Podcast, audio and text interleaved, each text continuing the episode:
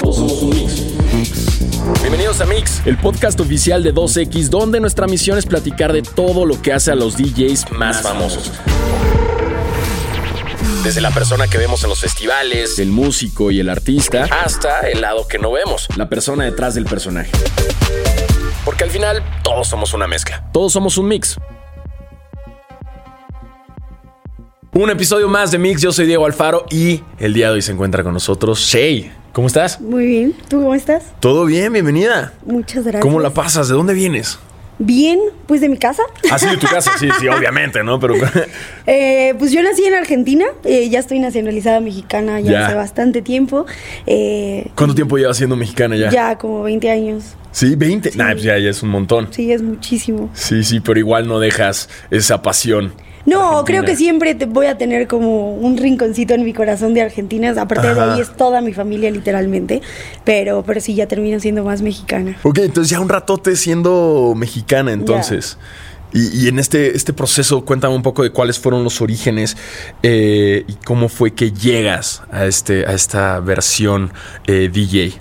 Pues yo siempre estuve involucrada en la música por mi papá. De hecho, yo me vengo a vivir a- aquí a México porque mi papá firma contrato con una disquera. Eh, mi papá ya después se empezó a dedicar como a otra cosa ya más como en producción. Eh, y pues no sé, por alguna cosa u otra siempre terminé metida en la música. Terminé abriendo un medio de comunicación dedicado exclusivamente a la música electrónica. Y así es como me meto como a todo esto. Eh, y bueno, fallece mi papá, entonces yo decido como empezar a organizar fiestas y eventos. eh, tuvimos eventos con Lil Jon, o sea, hicimos cosas bastante grandes. Pero no sé, en algún punto me, me entró la pasión por el hardstyle. Lo, lo conozco, que es el género musical que toco. Lo conozco por, bueno, pues por, por hacer tanta cobertura de eventos. Claro. Eh, y pues no sé, como que lo quise hacer, pues de tantas fiestas que hacíamos y demás. Yo decía, es que nunca, nunca hay ningún DJ de hardstyle. O sea, Ajá. siempre, pues como que tienes que poner ahí el Spotify, lo que sea, ¿sabes? Entonces, eh, pues bueno, resultó que, que empecé a tocar pues por pasatiempo. eh, y terminó siendo un proyecto, o sea, pero realmente no esperábamos que, que fuera a pegar tanto, como que yo lo empecé haciendo por hobby, eh, con el fallecimiento de mi papá, pues como que me lo tomé más en serio, como dejar de algún tipo de legado u homenaje que me terminara yo dedicando a la música. Eh, y pues Shay terminó siendo un proyecto que funcionó bastante bien, en, pues llevo cinco años, contando dos de pandemia, así que, que creció bastante, pero, pero bueno, así empezó Shay realmente. Ok, ok, como una apuesta a hacer algo que, que- que veías que no había, ¿no? Claro, como yo, sí, entonces yo voy a abrir el camino. Claro, pero lo hice realmente porque a mí me gustaba ese género, Ajá. no porque quisiera tocar en algún punto en algún festival, ¿sabes? Ok, ok. ¿Y recuerdas aún todavía como cuál fue ese momento en el que dijiste, ah, esto ya puede ir en serio? Sí, creo que fue la primera vez que toqué me fue muy mal. Eh, Sí. fue, fue en un evento nuestro, fue previo a hacer eh, el evento de Lil Jon que se llamaba este Kingdom. Eh, hicimos como, bueno, como un evento más chiquito en, en una carpa de circo como para 3.500 personas. Y yo dije, ay, pues está fácil, todos mis amigos son DJs, o sea, pues yo me sentía como muy en confianza, ¿sabes? Pero al momento de tocar, pues obviamente me dijeron como, pues préstale más atención, no está sencillo. Y yo, sí, sí. Te confiaste un pues, poco, sí, Claro, entonces. me subí y evidentemente, o sea, yo veía los nombres de las canciones y ni siquiera me acordaba cuáles eran. O sea, se me puso todo en blanco, sudé muchísimo, me El puse súper nerviosa, claro. Eh, y de ahí dije, ok, creo que pues, no lo voy a hacer profesionalmente. Y ya después como de un año más o menos me llegó una oportunidad para un festival. Obviamente después de eso yo entré mucho más en práctica, pero como internamente, ¿sabes? Como Ajá. para quitarme las ganas de, yo sé que lo sé hacer, pero bueno, sé que quizás profesionalmente no lo voy a hacer nunca Ajá. más. Bueno, me llega esa oportunidad eh, y mi socio, que ahora es mi manager, eh, me dijo como, pues si quieres hacerlo es tu momento, o sea, y es tu momento también como para quitarte la espina de, de que lo hagas bien. Y pues me fue increíble y ya de ahí en adelante ya fue otra historia. Órale, ¿y cuál, cuál es- cuál crees que haya sido esa diferencia entre que la vez que te fue mal y luego que ya lo, lo tomaste diferente y te fue bien? Pues yo creo que darle seriedad. Eh, yo creo que, que darle la importancia que merecía, creo que lo tomé muy a la ligera o que yo me sentía como estar tanto tanto tiempo en la música, como que me confié mucho, ¿sabes? Y al final del día creo que es una profesión, pues que muchos creen que igual es un poco sencillo, porque dicen, bueno, pues está parada atrás de un aparato, las canciones ya están ellas, hechas entre comillas, eh, y creen que es una profesión fácil, pero yo creo que, que el punto fue pues darle el profesionalismo, ¿no? Como decir, bueno, esto lo quiero de verdad, y si de verdad lo quiero, lo tengo que hacer bien, lo tengo que estudiar, ¿sabes? No está sencillo. Al momento de tocar, pues no era tan sencillo también conectar con la gente, entonces eso fue algo que fui aprendiendo, pero sí, yo creo que definitivamente fue haberlo tomado profesionalmente. Justo la seriedad, ya no tanto del desmadre, de, ay, a ver qué pasa. Sí, claro, hay que darle la importancia, pues como, pues como un trabajo, como una carrera, claro. totalmente. Y pasa mucho, ¿no? Creo que es parte de los obstáculos también en la, en la carrera de los DJs, como esta todavía esta corriente de gente como de, nah, no es música, nada más están ahí atrás, nada más le ponen play, ¿no? Sí, es complicado, es complicado porque ya estando ahí, no sé, o sea, si te vas como al, al trip de los DJs que mezclan en clubes, pues la neta es que su chamba es vender. O sea, no hay que olvidarnos que esto, por más amor a la música que tengamos, es un negocio. Y si a ti te están llevando un club, aparte de generarles venta de boletos, de entradas, pues también le tienes que generar venta en la noche. Y si no les sirves, pues te van a bajar. Entonces, un parte de ser DJ y aparte de poner música, es poder aprender a leer a la gente durante toda una noche para saber qué es lo que quieren y que nunca dejen de bailar, ¿sabes? En, tu caso, personalmente, ¿cómo, cómo, lo, cómo lidias con eso? Entre, entre lo lo mainstream y lo que en verdad te gusta? O sea, ¿cuál es esa batalla? Pues creo que lo más difícil fue cuando empecé a tocar, porque pues yo me crié en los clubes, o toda la gente que me enseñó a tocar traía escuela de club, eh, y yo toco en clubs y así me, aprendieron, o sea, me decían como si te bajan, ya, o sea, olvídate de esto. Entonces, gracias a Dios nunca me han bajado de ningún club, pero así aprendí tocando de que cuatro horas la noche, eh, obviamente pues al momento de llegar a un festival, pues como también fui asistente, pues más o menos ahí, no sé, el periodo es de una hora, ¿sabes? Que, que tocas. Entonces, como yo también fui espectadora, pues también sé qué es lo que quisiera escuchar o a qué voy a un festival, como a brincar, a bailar, a cantar. Entonces también intento reflejar mucho de eso en mis shows. En club siento que es un poco más difícil porque todas las ciudades son diferentes, todos los clubes son diferentes, todos los targets son diferentes, entonces uno como DJ tiene que aprender a moldarse a todo eso. Y en festival, pues como quiera la gente te va a ir a escuchar y va a, disfrutar, ¿sabes? Que ya saben a lo que van. Claro, van a un festival y creo yo que si bien tiene su, su, parte de dificultad, creo que es un poco más sencillo porque la gente ahí siempre está totalmente entregada a ti, ¿sabes? Siempre eh, pues va con, no sé, con, con, el deseo de bailar, de pasarla bien. Entonces como que te entregan mucho a, no sé, mucho vibe positivo, ¿sabes? Al momento de tocar en festival. Eh, pero, pero creo que es eso. Yo también fui espectadora, entonces más o menos creo que... Pero también está, este otro lado como del club, ¿no? Que mucha gente que no te conoce, ahí es donde te puede conocer, ¿no? claro, esa es un poquito más, más accesible. Eh, ahí es de donde pues prácticamente yo crecí. Si bien en los festivales me va increíble y es un género súper rudo, pues en los clubes obviamente nos adaptamos a, todo tipo. Y pues justo eso, yo en algún punto lo pensé como, de verdad me quiero enfocar solo al hard que pues quizás hay un festival cada dos meses en el país, o de verdad quiero, pues no sé, interactuar con la gente, gracias a Dios tenemos una de las bases de fans más sólidas, entonces como que yo intento estar siempre en contacto con todos ellos y que sea mucho más accesible el poder ir a verme un club y no a fuerzas tener, tener que esperar un festival. ¿sabes? Ok, oye, y ya como hablando más de esencia, ¿qué crees que, que fue lo que hizo que Shay sea Shay? ¿Cuál es el mix? Eh, ¿Cuál es este, este factor que hizo que crecieras tanto? Pues no sé, yo creo que sirvió mucho el acoplarme, ¿sabes? Eh, creo que el beneficio que yo tenía es poder haber estado antes del otro lado, ya sea en producción, ya sea como medio de comunicación, como espectadora.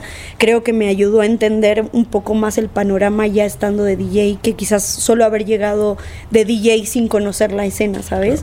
Creo que, que también pues antes de eso conocí a uno, no sé, a muchísimos amigos DJs que, que están súper top y que pues pude obtener consejos de todo, ¿sabes? Y no sé, creo que la esencia me la terminó dando no sé, la verdad no sé qué sea. Yo creo que fue un conjunto de cosas. Creo que el poder combinar un género tan difícil con del hardstyle con algo tan comercial y hacerlo más ameno a la gente, creo que eso terminó funcionando pero increíble. esa parte esa esencia. Sí, yo creo que hicieron un clic aquí, como que, no sé, el, el, género que yo hago es un género muy difícil porque es muy rudo. Entonces es difícil poder llegar a la gente sin que se les haga tan pesado, ¿sabes? Entonces, Suavizarlo un poco para... Claro, entonces, pero pues imagínate que es una hora pues de que la gente la pasa cantando, saltando, así, intento darles, no sé, una experiencia pues que vaya combinado con mi, con mi esencia, con mis raíces, que también pues está lo urbano, el trap argentino, por ejemplo. Intento combinar muchas esas esencias y creo que eso es lo que termina haciendo que funcione. ¿Y siempre te viste en esto o, digamos que si no hubieras llegado a este nivel, qué crees que estarías haciendo ahorita?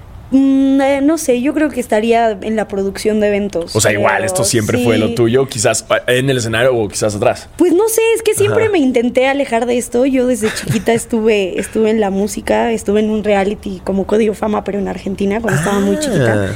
Eh, porque yo canto también. Y como que yo empecé cantando, ¿sabes? Y, no sé, como mi papá siempre fue muy pop y así, pues realmente esto del DJ ya empezó ya pues más de grande, pero realmente siempre me intenté alejar un poco de la música, estudié mercadotecnia, entonces no sé, como que yo intentaba dedicarme a otra cosa y, siempre la vida me traía la música. Te, te jalaba, ¿no? Así como, de cierta forma, como que tenías este, pues este repele de no querer tener el lado musical, pero te acaba llamando. Claro, sí, al final del día, sí, porque pues realmente si yo me hubiera querido dedicar, no sé, por parte de mi papá al pop, cantando, pues la verdad es que hay muchísima competencia. O sea, no, yo creo que también en esa época no era tan fácil entrar, no sé, a una disquera o de verdad hacer un proyecto en serio, pues no, no es algo tan sencillo. Y yo creo que siempre lo tuve descartado por eso, ¿sabes? Como que yo, mm, no sé, intuí que no me iba a dedicar a, pues, a nada de esto. Y como que el destino me fue diciendo, aunque te quites, de todos modos, aquí te vas a quedar, ¿sabes? De modo, el escenario es lo tuyo. Sí, justo. Entonces, pues no sé, creo que me terminé un poco rindiendo y dije, bueno, pues voy a hacer, voy a dejar de hacer lo que creo que debo de hacer para hacer lo que me gusta. Y pues así acabó. Y agarraste este nicho que dijiste, a ver, no estoy viendo que haya mucho, te gusta y hay que crecerlo. No, y empezó muy genuino, muy orgánico. La verdad es que yo no, no sé, creo que fue también muy inocente de mi parte porque pues si yo hubiera ido, no sé, con mente de tiburón, eh, pues hubiéramos abarcado muchísimas cosas, ¿sabes? Pero creo que, fue tan orgánico y tan real el gusto por ese género musical que las cosas se fueron dando solitas. Y los fans lo, lo huelen, ¿no? O sea, cuando en verdad ven que a alguien le gusta y que no nada más está ahí como pretendiendo, lo saben. Fue un poco difícil, la verdad, ¿Ah, porque fui, creo que la primera mujer al menos en Latinoamérica, en hacerlo bien y en serio, o sea, de que de verdad esto era un proyecto creo que fui de las primeritas eh, y pues también se desató mucho hate porque pues es un 90% de liderado por hombres era un género muy, muy celoso, porque es lo, que te decía, como no era comercial o, la, o nadie, no había ningún DJ que llevara lo comercial con el hard, pues eran muy de nichos, ¿sabes? Como que no dejan entrar a nadie, eh, como que son, pues, también no es mucha gente, pero ya sabes, super hate.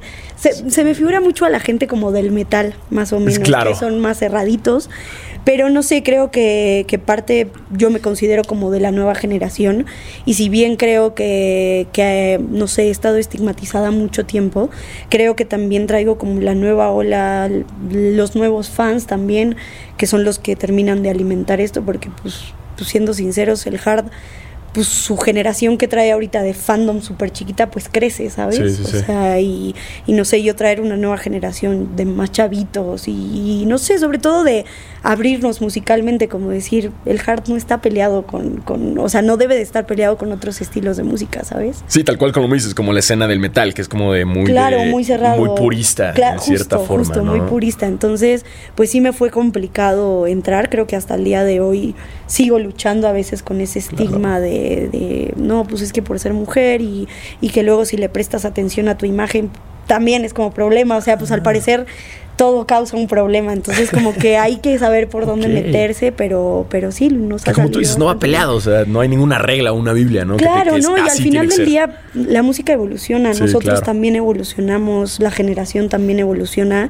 y pues también nosotros, o al menos a donde yo le estoy tirando al público, pues es gente que apenas le está gustando el género, ¿sabes? Que así como ellos se adaptan o, intentan que les guste esto, pues uno también tiene que saber adaptarse pues, a la nueva generación. Al final del día, a eso es a donde le estamos tirando, ¿sabes? Oye, y en, esto que me estabas comentando de, que de repente, digo, haters va a haber en todos lados. Sí, claro. ¿Cómo, ¿Cómo lidias con eso, no? Porque luego no es fácil, o sea, de que uno puede leer 100 comentarios así positivos, pero de repente están dos, tres negativos y te, clavas con eso, ¿no? Y además, no está chido también leer cómo esta negatividad, eh, cómo lidias con eso, cómo tocas piso, cómo mantienes la paz mental ante, ante esto. Pues al principio fue bastante complicado porque fue como un choque de, mm, pues no sé, yo, pues imagínate que no me dedicaba nada a esto y de pronto lo hago por amor o por algo que me gusta y me encuentro con muchos comentarios de hate y es como, pues en primera no, no, entendía el por qué, ¿sabes? Como, o incluso de la misma escena, ¿sabes? Como los puristas que llevaban años en el hard y pues llega una morrita y al año le va bien, entonces ya ahí era un, un choque de, pues, de generaciones, de conflicto de intereses, también pues fue bastante difícil y yo no entendía, claro, De que, ¿cómo le va bien? sí, sí, sí. Justo, como que ellos no entendían el por qué si ellos con tanto tiempo a mí me estaban saliendo las cosas diferentes. Y pues no sé, fue, fue al principio muy difícil y sí caí en depresión, ansiedad, porque pues era gente al final del día que yo había apoyado haciendo eventos, que yo los admiraba también porque pues eran amigos. Entonces al principio sí fue bastante difícil el poder entender el por qué las cosas eran así pues realmente yo no le hacía nada a nadie más que tocar y, pues, intentar crecer el género, ¿sabes? Pero después lo entendí, creo que, eh, que también pues uno tiene que estar consciente que al momento de entrar, de entrar a esta industria, pues pasa todo eso, ¿sabes? Porque no solo pasa en la música, tú lo debes de saber, pasa en todos lados, ¿sabes? Entonces, eh, no sé, creo que lo que pasó fue que mi manager me dijo, como sabes que si te está haciendo tanto daño, pues no leas nada, yo me encargo como de contestar, aquí te ayudamos como a hacer tu filtro eh, y pues tú enfócate, no sé, en la música, en, poder salir de la depresión, porque sí estuve en depresión como un año y medio, la verdad es que bajé como 10 kilos, eh, luego lo subí porque por lo mismo, entonces, ¿no? Como que, que fue ahí, me di cuenta que no me estaba haciendo bien y decidí dejarlo por salud y hoy en día, no sé, creo que, que si llego a ver un comentario de hate es como pues digo, no sé, como que yo digo, pues yo sé que no es así. O sea, o sea, qué triste, pero pues somos muchos más los que apostamos por esto y que nos vaya bien y demás que por un comentario, ¿sabes? Y al final, no sé, aprendí mucho a tomarlo de quien viene, ¿sabes? Sí, o sea, pasa mucho eso en las redes, ¿no? Que, que, que también se vale salirse.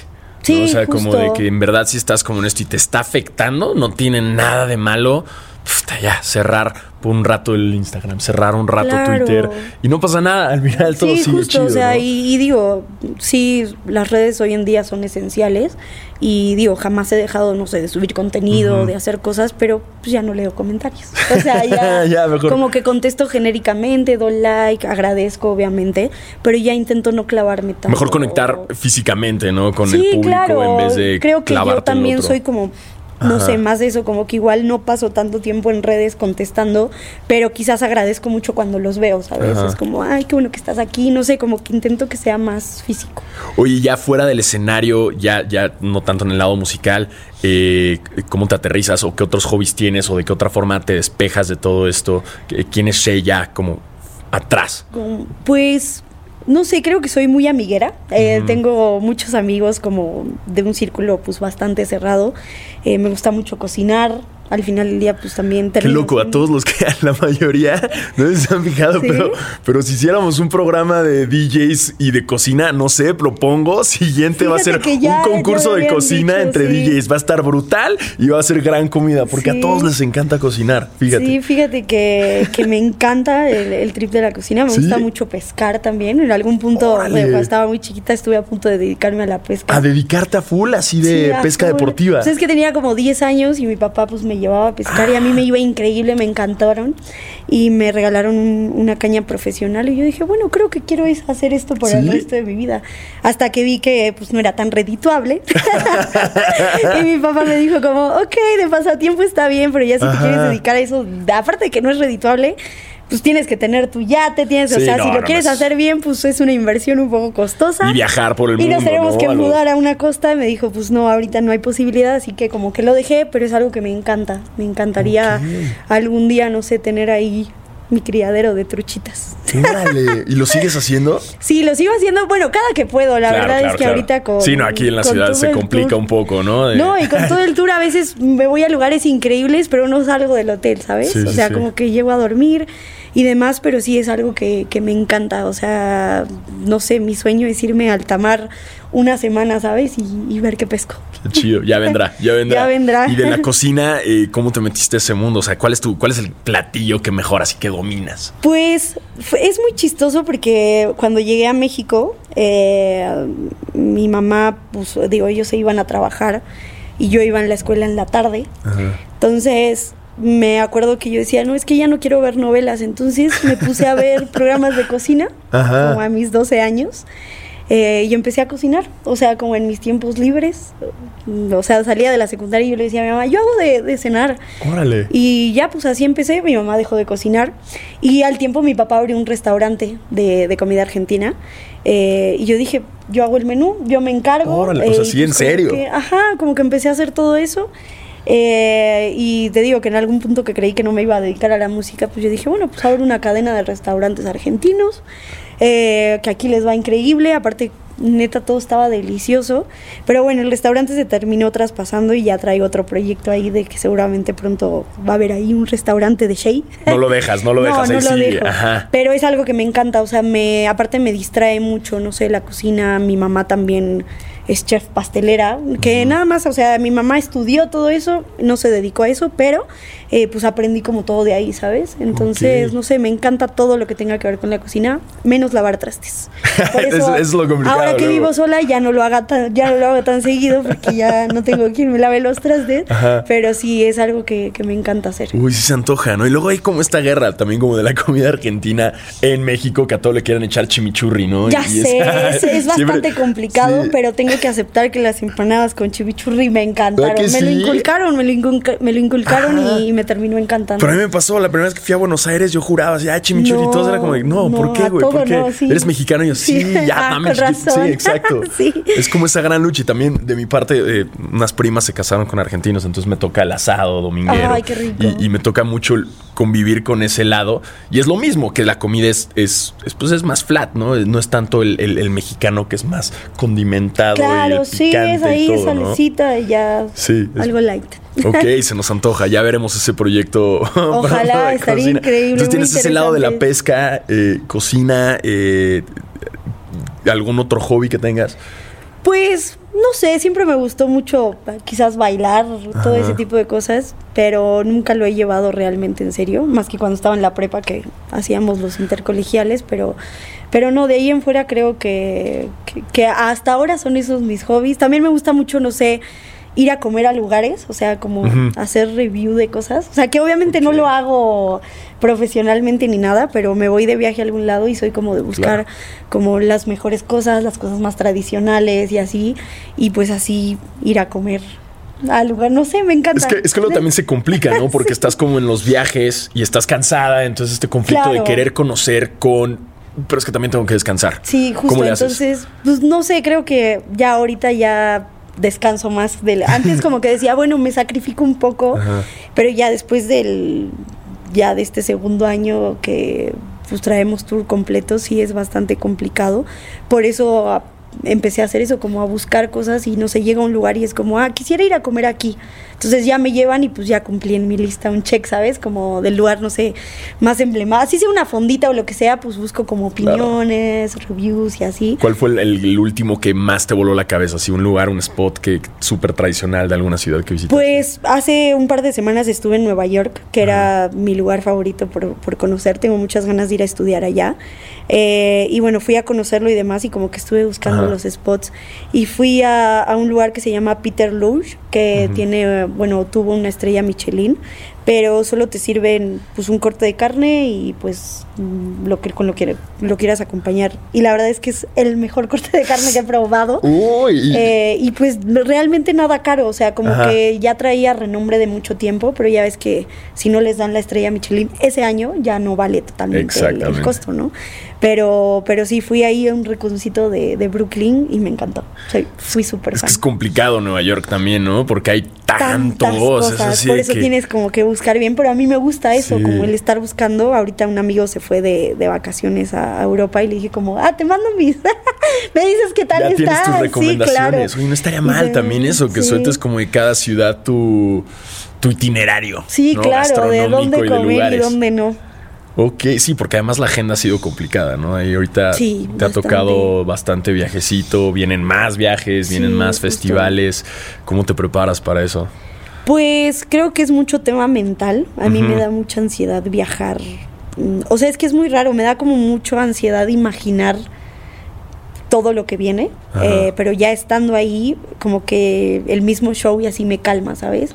Pero no sé, intento no pensar tanto en eso hasta que llega el fin de semana. Eh, ahorita llevo como tres meses full, eh, tenemos full hasta abril creo del próximo año, entonces intento no pensar tanto en eso porque me da mucha ansiedad.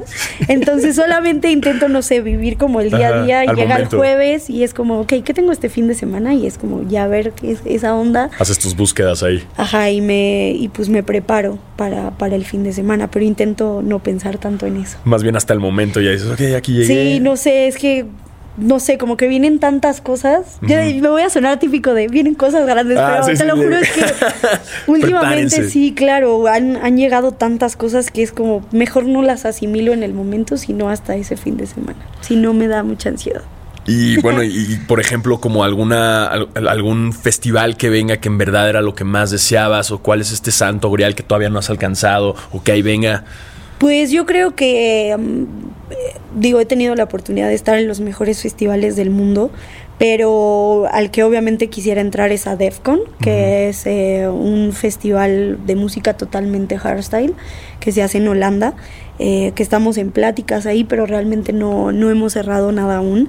Eh, y pues no sé, ojalá que el próximo año estemos por ahí. Yo creo que ese ahí, no sé, es como el nicho, ¿sabes? Quizás no es el más grande del mundo, quizás no es el más importante, pero para mí quizás en mis logros está pues no sé, mucho antes que haber tocado en Tomorrowland, en, no sé, en muchísimos lados, ¿sabes? Como que ahorita lo traigo como de, no sé, pues es el nicho. Me encantaría llegar hasta ahí. Que es justo ese que, que, que además va con el género, ¿no? Sí, totalmente. Yo creo que, que, que, es justo eso, no tanto el renombre, el lugar, la cantidad de gente, sino es haber podido llegar, no sé, pues realmente a un festival totalmente de mi género y ahí a los haters ya.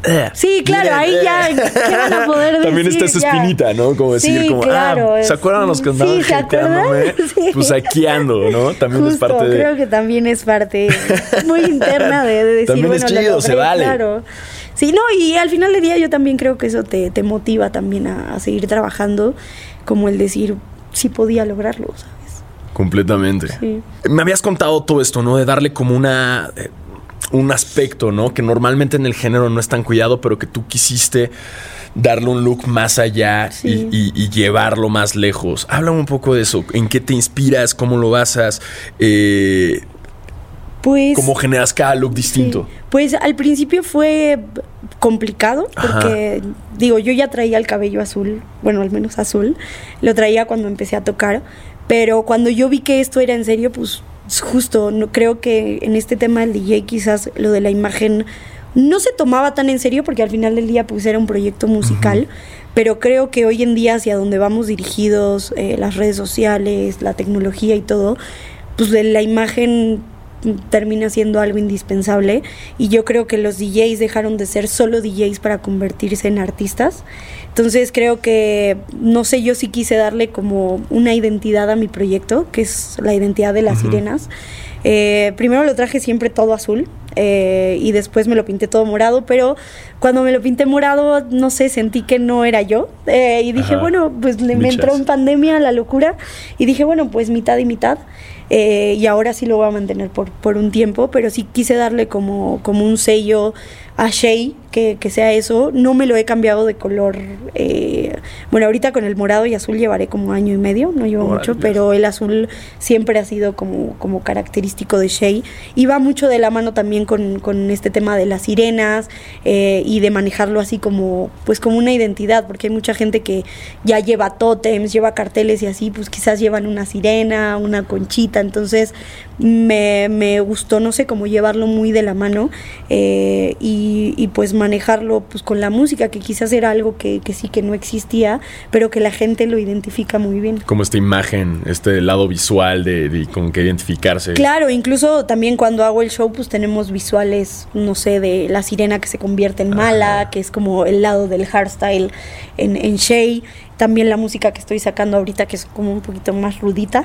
un poquito más ruda de lo que estaba haciendo antes. Eh, queremos pues, manejar como, como ese que, no sé, la doble faceta de Shay que pues, si bien Shay es muy feliz, canta mucho, es muy bailable, pues también está la parte oscura eh, y eso es lo que, lo que ahorita intentamos reflejar. Sí, como me decías, ¿no? que en un principio era como, como suavizar el género para poder llegar a más gente, pero ahorita ya es como, nah, ya llega la gente, ahora sí vamos a algo rudo. No, y creo que hay que saber dónde, no sé, me ha tocado tocar en muchas ferias de, de, las que hacen en los pueblos y es como, ok, ahí tengo que llegar con una imagen un poquito más amigable porque la, hay gente que en su vida ha escuchado el hardstyle, entonces tengo como pues, que hacerlos de, ah, ven, que te guste. Poco a poco, ¿no? Convencerlos. Claro. ¿Cómo suavizas eso? Sí, pues yo creo que a mí me sirvió mucho hacer remixes y combinarlo mucho con, con música muy comercial, urbana y demás. Y pues no sé, yo empezaba con eso y terminaba cerrando a 180 BPMs y la gente no se daba cuenta, seguía bailando, ¿sabes? Porque claro, tú tenías, claro, que ahí me sirvió mucho lo de los clubs, el poder meterme, ayudar a, a leerlos y para después terminarlos cautivando y, llevando al género más rudo. Pero sí, ahorita en festivales, que, vienen bastantes festivales, que gracias a Dios ya, ya han regresado, eh, creo que ahora ya manejamos, no sé, pues un, un, género y una imagen mucho más directa y mucho más concisa y ya no tan comercial, ¿sabes? Como pues, la gente que me va a ir a ver es gente de nicho. Y evidentemente ahí seguramente van a salir más shops, remixes para que canten y bailen, pero sí, ahorita queremos manejar toda la esencia ruda realmente de Shay. Ok, ok, me gusta, me gusta el lado más dark. Yo, yo me llamo Sheila. ¿no? Eh, no me martiricé tanto en buscar un nombre de DJ porque mi mamá y todo el mundo me decía Shay. Ya estaba puesto. Y pues yo dije, ¿hay alguna Shay? No hay, pues ya soy yo. Eh, pero, pero bueno, mis amigos me dicen Choila, eh, porque siempre hay, hay gente que no me conozca y es como, ah, ¿tú eres Chay? La. Sí, tú eres. Y yo, así ah, sí soy yo. Entonces ya a mis amigos les ha tocado estar presente y ya todos me dicen Choi o Choila. Eh, ya me quedó ahí, ahí grabado, pero, pero no sé, como que soy más tímida. Sí, o sea, ¿crees que te ayuda mucho como también el personaje, ¿no? Como el escenario y todo el look. Y sí, y solo detrás, ahí. Del, detrás del, del escenario te consideras más tímida. Sí, o sea, con mis amigos soy como, no sé, soy siempre la que dice cosas estúpidas, siempre soy yo, o sea, siempre soy la sarcástica y demás, pero cuando me toca hacer PR con gente que no conozco es como, ay, hola y yo me quedo sentada hasta que me hablen, ¿sabes? Como que no, no me nace eso hasta, hasta que no te conozca al 100%, no sé, siempre he sido así y me cuesta hacer muchos sociales con gente que no conozco, pero con gente que conozco, pues no sé, es como mucho más sencillo, ¿sabes? Siempre soy como... Pues, la cagada del grupo, la chistosa, la que dice pura tontería, o sea, la, no sé, tengo el humor súper negro, ¿sabes? Como que, no sé, ahí está esas facetas. Que luego también esto puede llegar a ser un obstáculo, ¿no? Porque también creo que en el mundo de, la música y los DJs, el, PR, ¿no? Es como muy importante. Justo, por eso y te cuesta tengo ese un lado. tengo un equipo que se encarga de hacer. PR. Claro, o sea, es como, pues tú preséntamelos, hazme como la introducción quédate ahí en la plática, eh, ya para que yo lo conozca un poco más y ya de ahí platicamos. Pero sí, al principio llevar, por ejemplo, ahorita que, que conocí a todos fue como, ah, sí, hola, hola, hola. Y quizás ya ahorita que estamos hablando, pues ya es mucho más ameno. Pero, pero sí me cuesta hacer piar con gente que, pues, que no conozco. O sea, como que digo, como pues, si ellos no me hacen la plática, pues igual y no están interesados en hacer plática. Como que tengo mucha ansiedad social también. Es, un, es un problema. Y la pandemia no ayudó tampoco. Sí, la pandemia no ayudó. bueno, a mí sí me ayudó porque yo me sentía increíble, claro. Yo decía, pues no tengo que hablar con nadie.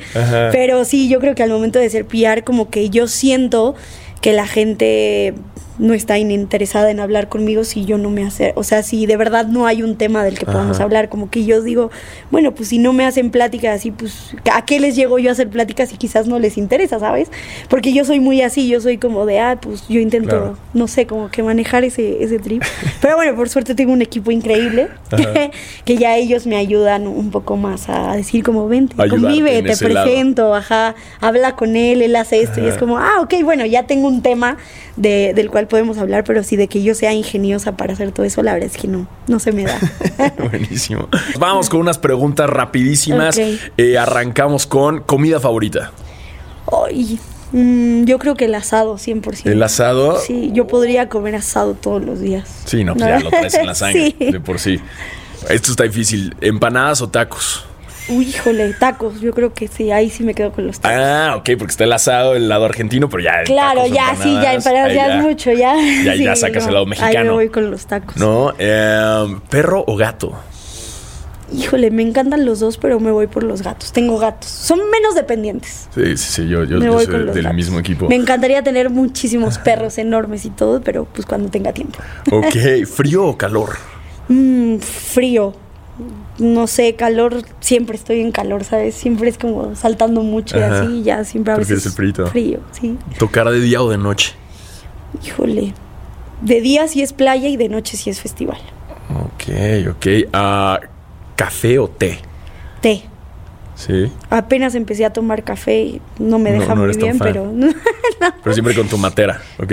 No, fíjate que no, no soy tan fan del mate. Mi mamá me lo intentó inculcar mucho. No lo logró. No, no lo logró porque aparte ella se lo toma así de que la saca de la tetera y Ajá. lo sirve y se lo toma hirviendo. Entonces como que a mí nunca me gustó hecho, así que soy mucho más fan Es del que, té. es que como, haz de cuenta que en el lado mexicano siento que es el, el, el no pica, es el relativo al argentino, el Eh, no, quema. Claro, sí, y él nos le hace el trago al mate y... Y a lo que quieras, mi mamá te Sí. sirve sopa y es como, ay, mamá. Lengua se- así, no la sientes en una Sí, semana. claro, mi mamá es de las que vamos a un restaurante, y dice, ¿me lo pueden calentar? Porque ella si no está hirviendo y si no le abre la boca no se lo come. Órale, sí, se me intriga muchísimo. Sí, y, y el picante sí le entras ya también. Sí, no, no, No tanto, tanto, pero, ajá. pero sí me gusta, por ejemplo, me gusta mucho el sabor del habanero. Pica mucho, yo sé, pero me gusta mucho el sabor. Es bueno, es bueno. Sí. Em, tu mayor virtud es... Híjole, ser paciente. Yo creo que, no sé, tengo mis dos lados, como que internamente soy muy impaciente, pero yo misma me tranquilizo y digo como, cálmate. Y creo que eso me ayuda mucho, ser muy paciente, muy tranquila, muy de la idea de todo llega cuando tenga Claro. que llegar. Em, lo que nadie sabe de ti es... Híjole, que me gusta dormir mucho. ¿Sí? No me gustan las responsabilidades. no. Yo, yo sería feliz durmiendo. O sea, la pandemia estuvo chinga, así. Uy, Obviamente dormir, me no cansé en nadie. algún punto, Ajá. pero sí, ahora que estoy en Turcia es como, ah, mi cama, por favor. Sí. Bueno, pues también se vale, se vale descansar. Sí. Y eh, además de ser DJ, ¿qué es lo que más me apasiona? Eh, mi familia, creo que, mm, no sé, siento que ha sido indispensable para mí y me apasiona mucho, no sé, como pues, saber que los tengo, ¿sabes? No sé, aquí no me crié con primos, o sea, solo tengo a mi mamá, a mis hermanos nada más. Entonces, como que he sido muy apegado a ellos desde que falleció mi papá y yo creo que me apasiona, no sé, por ellos lo que sea, ¿sabes? Buenísimo, pues bueno, Shay, ¿algo más que quieras decir a la gente en, en Mix? Pues nada, un gusto. Ojalá les haya gustado esta entrevista, este podcast. y nos vemos prontito. Se habló de todo, ¿eh? Sí, Y se habló de muchísimas- todo. sí, sí, sí. Y muchísimas gracias a todos ustedes que escucharon. Eh, recuerden, si les gustó el episodio, pueden suscribirse en Apple Music, Spotify o en cualquier plataforma de podcast donde los escuchen. Eh, esto fue Mix, el podcast traído por 2X. Yo soy Diego Alfaro y nos escuchamos en el siguiente. Mix. Confía en tu mix. Mix, el podcast oficial de 2X. Evita el exceso. Productores y editores ejecutivos Natalia Aldazoro de Acast Creative y Aldo López de Troop Audio. Con arte de Emma Spellacy. Un agradecimiento especial a 2X, Super Agency y Diego Alfaro.